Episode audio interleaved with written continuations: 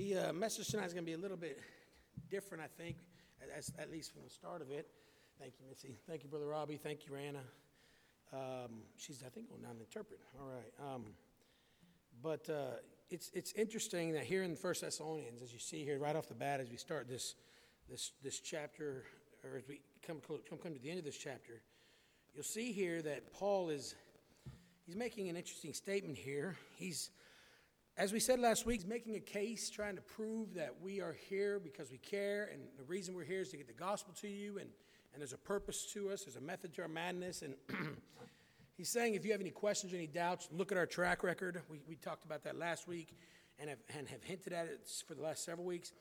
Here we are. It's only a five chapter book. Second Thessalonians only three chapter book, so there's not a whole lot of content to the church of Thessalonica, but a lot of it is gospel heavy and end times heavy. And you'll see some references to that.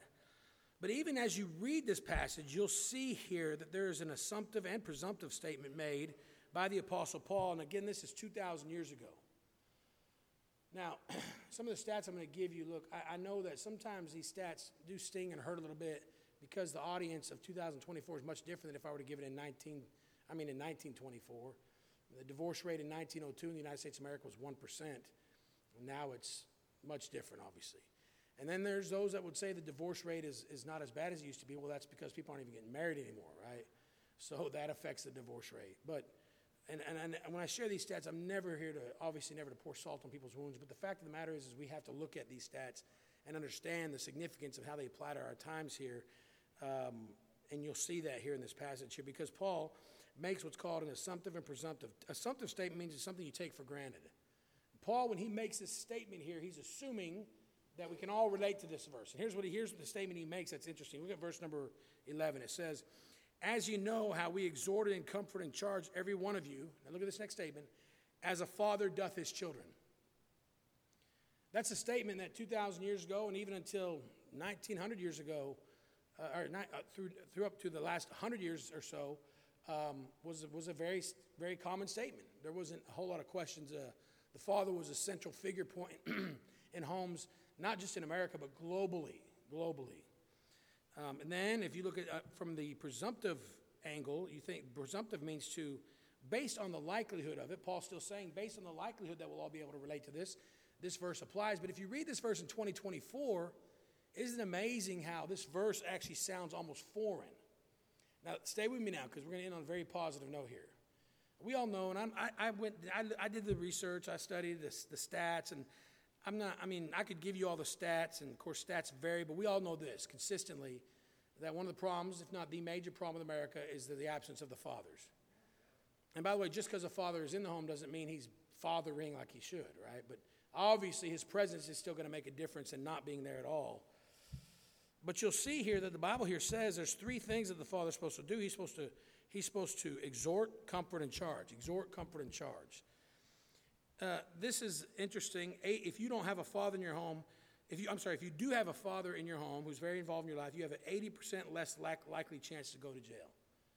80%, that's amazing. And if you have a very engaging father in your home, there's a 75% less likely chance that you're going to experience teen pregnancy out of wedlock. So the role of the father is, is a big deal. And this is not an attack on people, it's, it's, it was one of the devil's plans. It was a tactic of Satan. And if you study Marxism and the Communist Manifesto and things like that, they even, which I believe, Communist Manifesto, Marxism, a lot of those ideologies come from Satan himself. He, he used governments and, and, and smart men or wise men of the world. I say wise men of the world. Remember, by the way, the wisdom of man is foolishness compared to the wisdom of God. Amen. The wisest man on this planet, the smartest man on the planet, they say, is Elon Musk, and God laughs at his, at his mind, right? They say, they say he may be the smartest man. Albert Einstein, he's so brilliant, right? God made Albert Einstein. God made him, right? Having said that, though, we know that that is a big problem in society today. And so, as you look at this passage here, as you look at this, Paul is saying here, he says, Look, for you, you remember, brethren, our labor and travail for laboring night and day because we would be chargeable unto any of you. We pre- preach unto you the gospel of God. Ye are witnesses, but God also, how holy and justly and unblameably we behaved ourselves among you that believe. As ye know how we exhorted and comforted and charged. So he's saying this. He's making a statement here. He says, You know that we have done these three things to you. We have exhorted, comforted, and charged. All right? Then it says this. By the way, let me just make it as a, like a simile, simile, metaphor, whatever you want to say. As a father doth his children. Just like a father does to his kids, we do the same thing to you. And so all the people are like, yeah, we get that. We understand that because the role of the father was like that. By the way, I love that triune balance of the father. Because a father is supposed to do those three things. I mean, they are supposed to exhort, comfort, and charge. Exhort is something that I, I think of exhorting as almost coach like. Uh, an exhortation sometimes is saying, come on, man, you can do better, right? Exhortation in the Bible, it's not a negative thing or a bad thing. It's like, come on, man, as a coach, sometimes you see a player that's not playing a good game. I know you can do better. I've seen you do better. As a father, sometimes you say to your kids, I've often said to my children growing up when they take a test and they don't do as well, my big question is, did you do your best? If they didn't do your best, then they're in trouble. But if they did their best, and I'm not going to fault them, I'd rather them do their best to get a C than not do their best to get a B, right? Doing their best is the key in something like that. So that's exhortation. Comforting is very important too. It's important to comfort our children, it's important to comfort those that follow us. Uh, and Paul, again, is talking as a spiritual leader here, but this, he's making the application to the fathers. We're going somewhere with this, so stay with me now. And he's saying comfort. Comfort is an important thing. As fathers, as leaders, as spiritual leaders, there's a beautiful, beautiful, beautiful principle in comforting people. As a pastor, I try to preach messages, sometimes exhort, but sometimes we need some comfort. We need to be encouraged. We need to be known that, hey, you're, hang in there. You know, everything's going to be okay. God's in control. He's coming back again someday. Thank God for the comforting angle. And then you see there the word charge. And charge is, is, is, uh, is almost like a cheerleader terminology. It's almost like now, now that we've exhorted and comforted, keep up the good work. Stay on track. Stay on their path. Don't give up. Don't, don't, don't get discouraged. Don't quit. Hang in there. Keep on fighting. And that's what a dad does. That's what a father does. So tonight I want us to look at this and how this applies to the local church. How does this apply to us as a local Gentile church in 2024? How does this apply to us? Number one, I want you to think about this, fathers, on what should be. On what should be. Let me ask you a question right now. As it stands in our country, let's just look in the United States. Are fathers what they biblically should be in America tonight? Are they?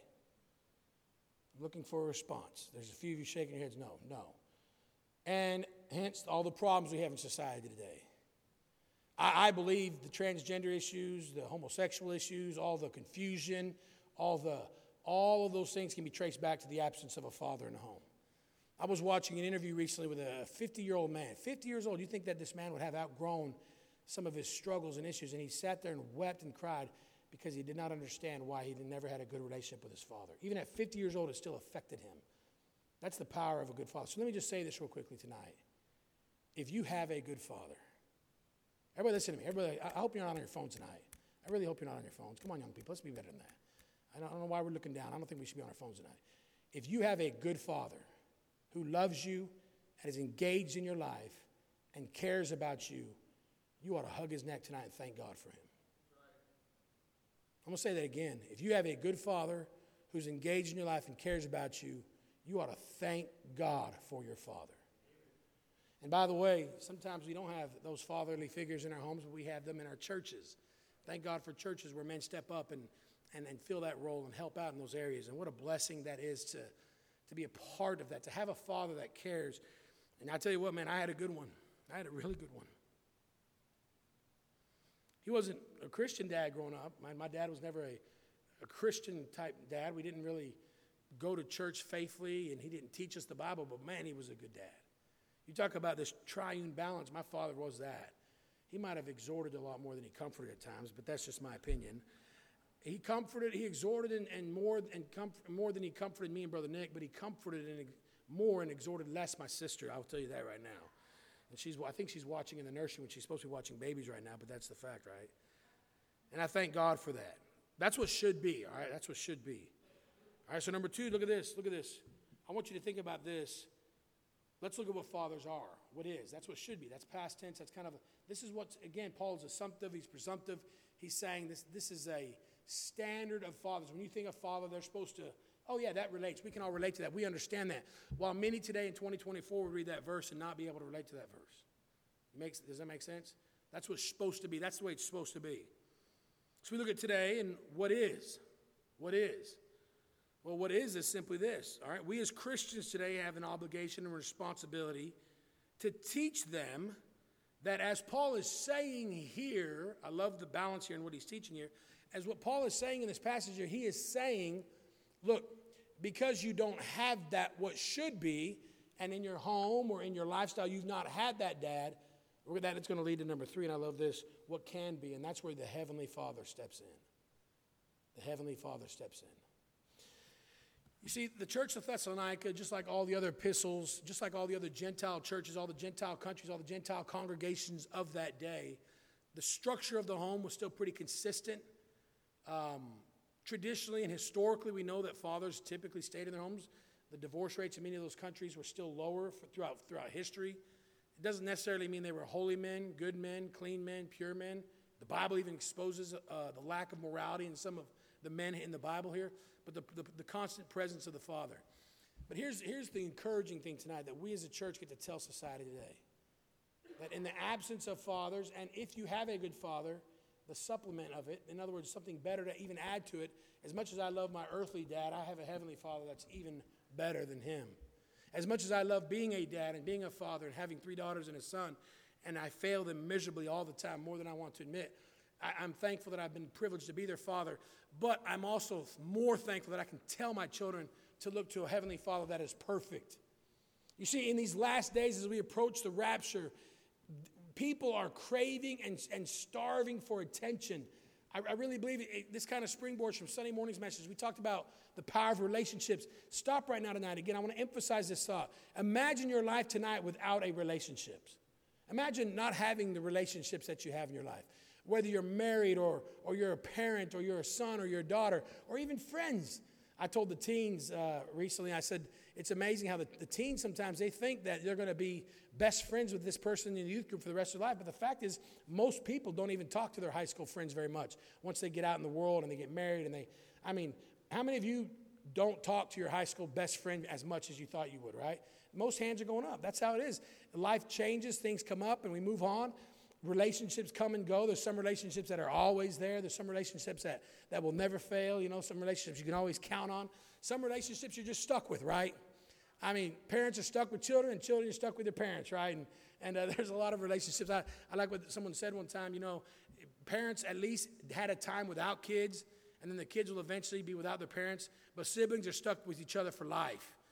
And you can't choose who your siblings are. And I've carried that burden of having a little brother and little sister for 40 plus years, and I love them, but it's my mission and job to continue to help them because they both have so many issues, right? But relationships is what it's all about, and people out there are craving for it. Every time I hear some new crazy thing that people are trying to do where, where somebody thinks they're a cat or someone thinks they're a dog or someone, they're screaming for attention. And I think to myself that if they had somebody who pointed them to a perfect heavenly father who's going to charge, comfort, and exhort that, or exhort, comfort, and charge that person, that's the difference maker right there. We get to present a perfect father to this generation. And again, that goes back to what we said on Sunday morning, which is what Jesus is saying in John chapter 3 ye must be born again. He uses the term of birth in that chapter. I told my wife, boy, I get so excited when I preach from John chapter 3. I can never get tired of preaching from John chapter 3 because it is a relationship chapter. The emphasis is on relationships. God the Father says to his son, Hey, preach now. You're out in this world. Preach. What does he preach? You must be born again. It's a relationship thing. Everybody relates to the birthday, everybody relates to having a birthday. All of us in this room have a physical birthday. But boy, thank God we got that spiritual birthday too. And what does that birthday do? It then allows us to have a relationship with a perfect heavenly Father. And it's amazing how the Bible teaches us that he is a father to the fatherless. They had fatherless back then. Many times the fatherless of those days was not probably because of some of the issues we face today, but a father died young because of disease, or he, he died in war, or he died. Uh, uh, usually, diseases and sicknesses would take a father earlier in life than, and the kids had to grow up with a father many times in the past and, and, and all that stuff. But even today, right now, God is saying He can be a father to this fatherless society. He can be a father to all of us. And He is the father that everybody needs in this generation right now. In 2024, America's got to hear again uh, uh, the importance, the emphasis of a relationship with God. Trying to get people to understand that you think you need a relationship with God. Well, let me, t- let me go a step further. God desires a relationship with you. He wants to be close to you. He wants to be uh, have you in his family. He wants to be able to commune with you every single day. He wants to be able to, to hear your heartbeat and to speak to you and guide you and lead you. Wow! To comprehend that. I don't think we'll actually ever comprehend that. But to think on that, just to try to meditate and just be blown away by the fact that the creator of this universe wants a relationship with you and me.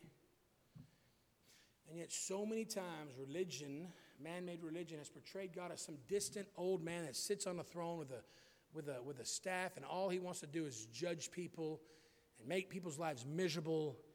It's so false. And we as Christians have the opportunity to show this world what a relationship with the Heavenly Father is like. And so Paul tells us how to do that here, and I'm not going to be much longer. Stay with me now. Look at verse number nine. Uh, verse number nine again. For ye remember, brethren so Paul is saying, I'm giving you something that you can remember. You remember this. Our labor and travail, for laboring night and day, because we would not be chargeable unto any of you. We preach unto you the gospel of God. He said, I'm going to be accountable to not having preached the gospel of God to you. Now, notice in this particular passage here, he doesn't say the gospel of Jesus Christ. He says the gospel of God. Isn't that interesting? Because in the context here, he's still going to say the Father. He's going to use the Father as a statement here. So he preach to you the gospel of God, the good news of God. How, what do you mean, Paul? God is going to make it possible for you to have a relationship with Him through His Son, which means Jesus then becomes your brother, so to speak, right? Watch this in verse number 10. Ye are witnesses. All right, so first he says you can remember this. Now you are witnesses, and God also. God's witness. How holy, justly, and unblameably we behaved ourselves among you that believe. As ye know how we exhorted and comforted and charged every one of you as a father doth his children, that ye would walk worthy of God who hath called you into his kingdom and glory.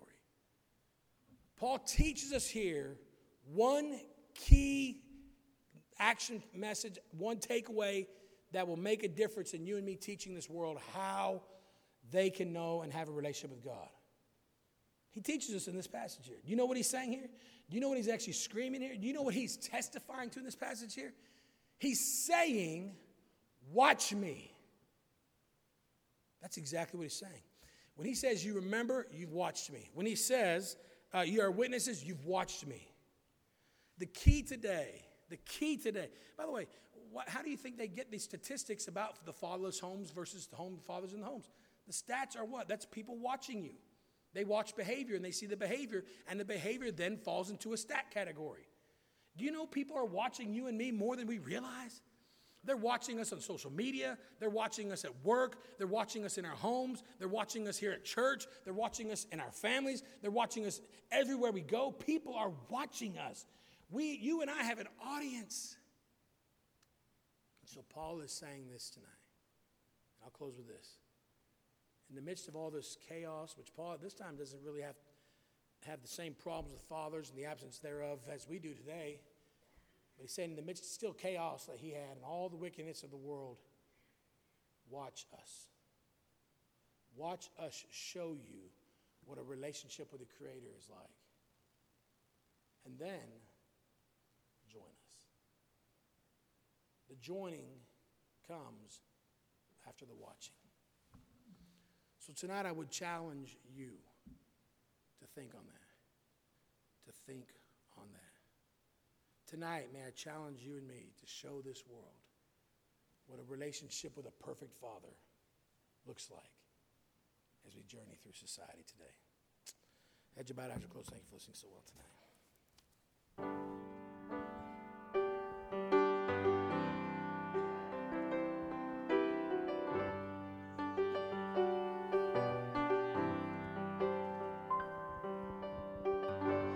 Hear the voice of love that's calling. There's a chair that waits for you, and a friend who understands everything you're going through. But you keep standing at a distance in the shadow of your shame. There's a light of hope that's shining. Won't you come and take your place? And bring it all to the table. There's nothing he ain't seen before.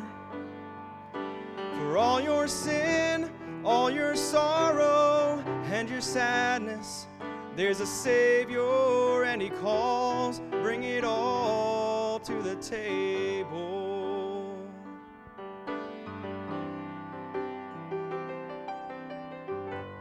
He can see the weight you carry and the fears that hold your heart.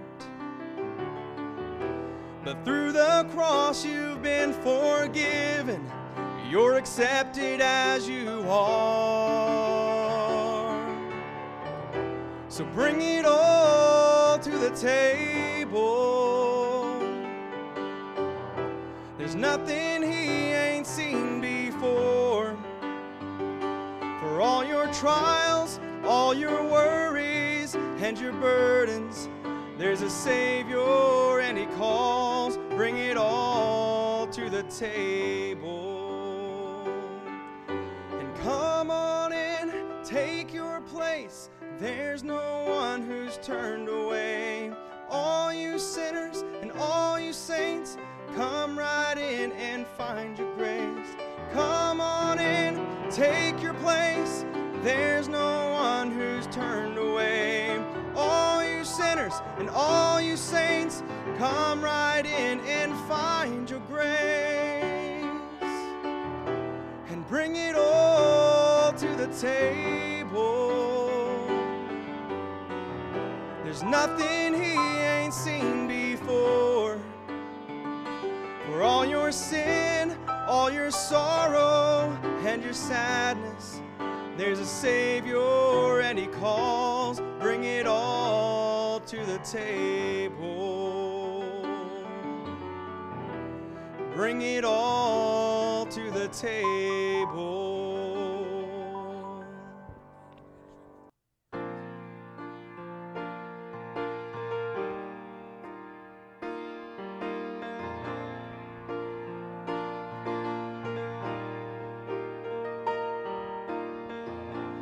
We all start on the outside, the outside looking in.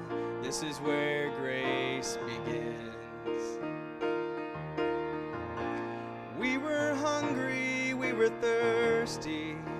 with nothing left to give. Oh, the shape that we were in. And just when all hope seemed lost, love opened the door for us. He said, Come to the table. Come join the sinners have been redeemed. Take your place beside the Savior. Sit down and be set free. Come to the table.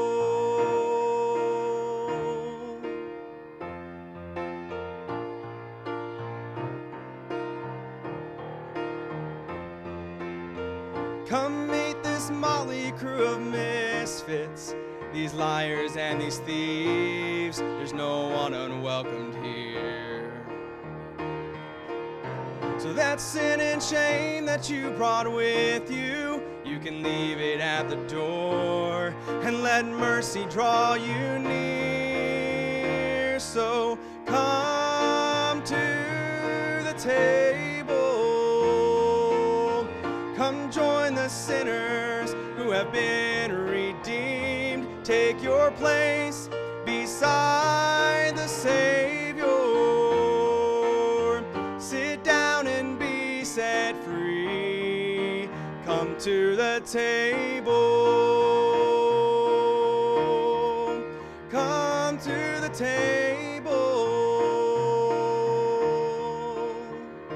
To the thief and to the doubter, To the hero and the coward, to the prisoner and the soldier, to the young and to the older, all who hunger, all who thirst, all the last and all the first, all the paupers and the princes, all who fail, you've been forgiven. All who dream and all who suffer, all who loved and lost another, all the chained and all the free, all who follow, all who lead, anyone who's been let down, all the lost you have been found, all who've been labeled right or wrong, to anyone who hears this song. Come to the table. Come join the sinners who have been redeemed. Take your place beside the Savior. Sit down and be set free. Sit down and be set free. Come to the table.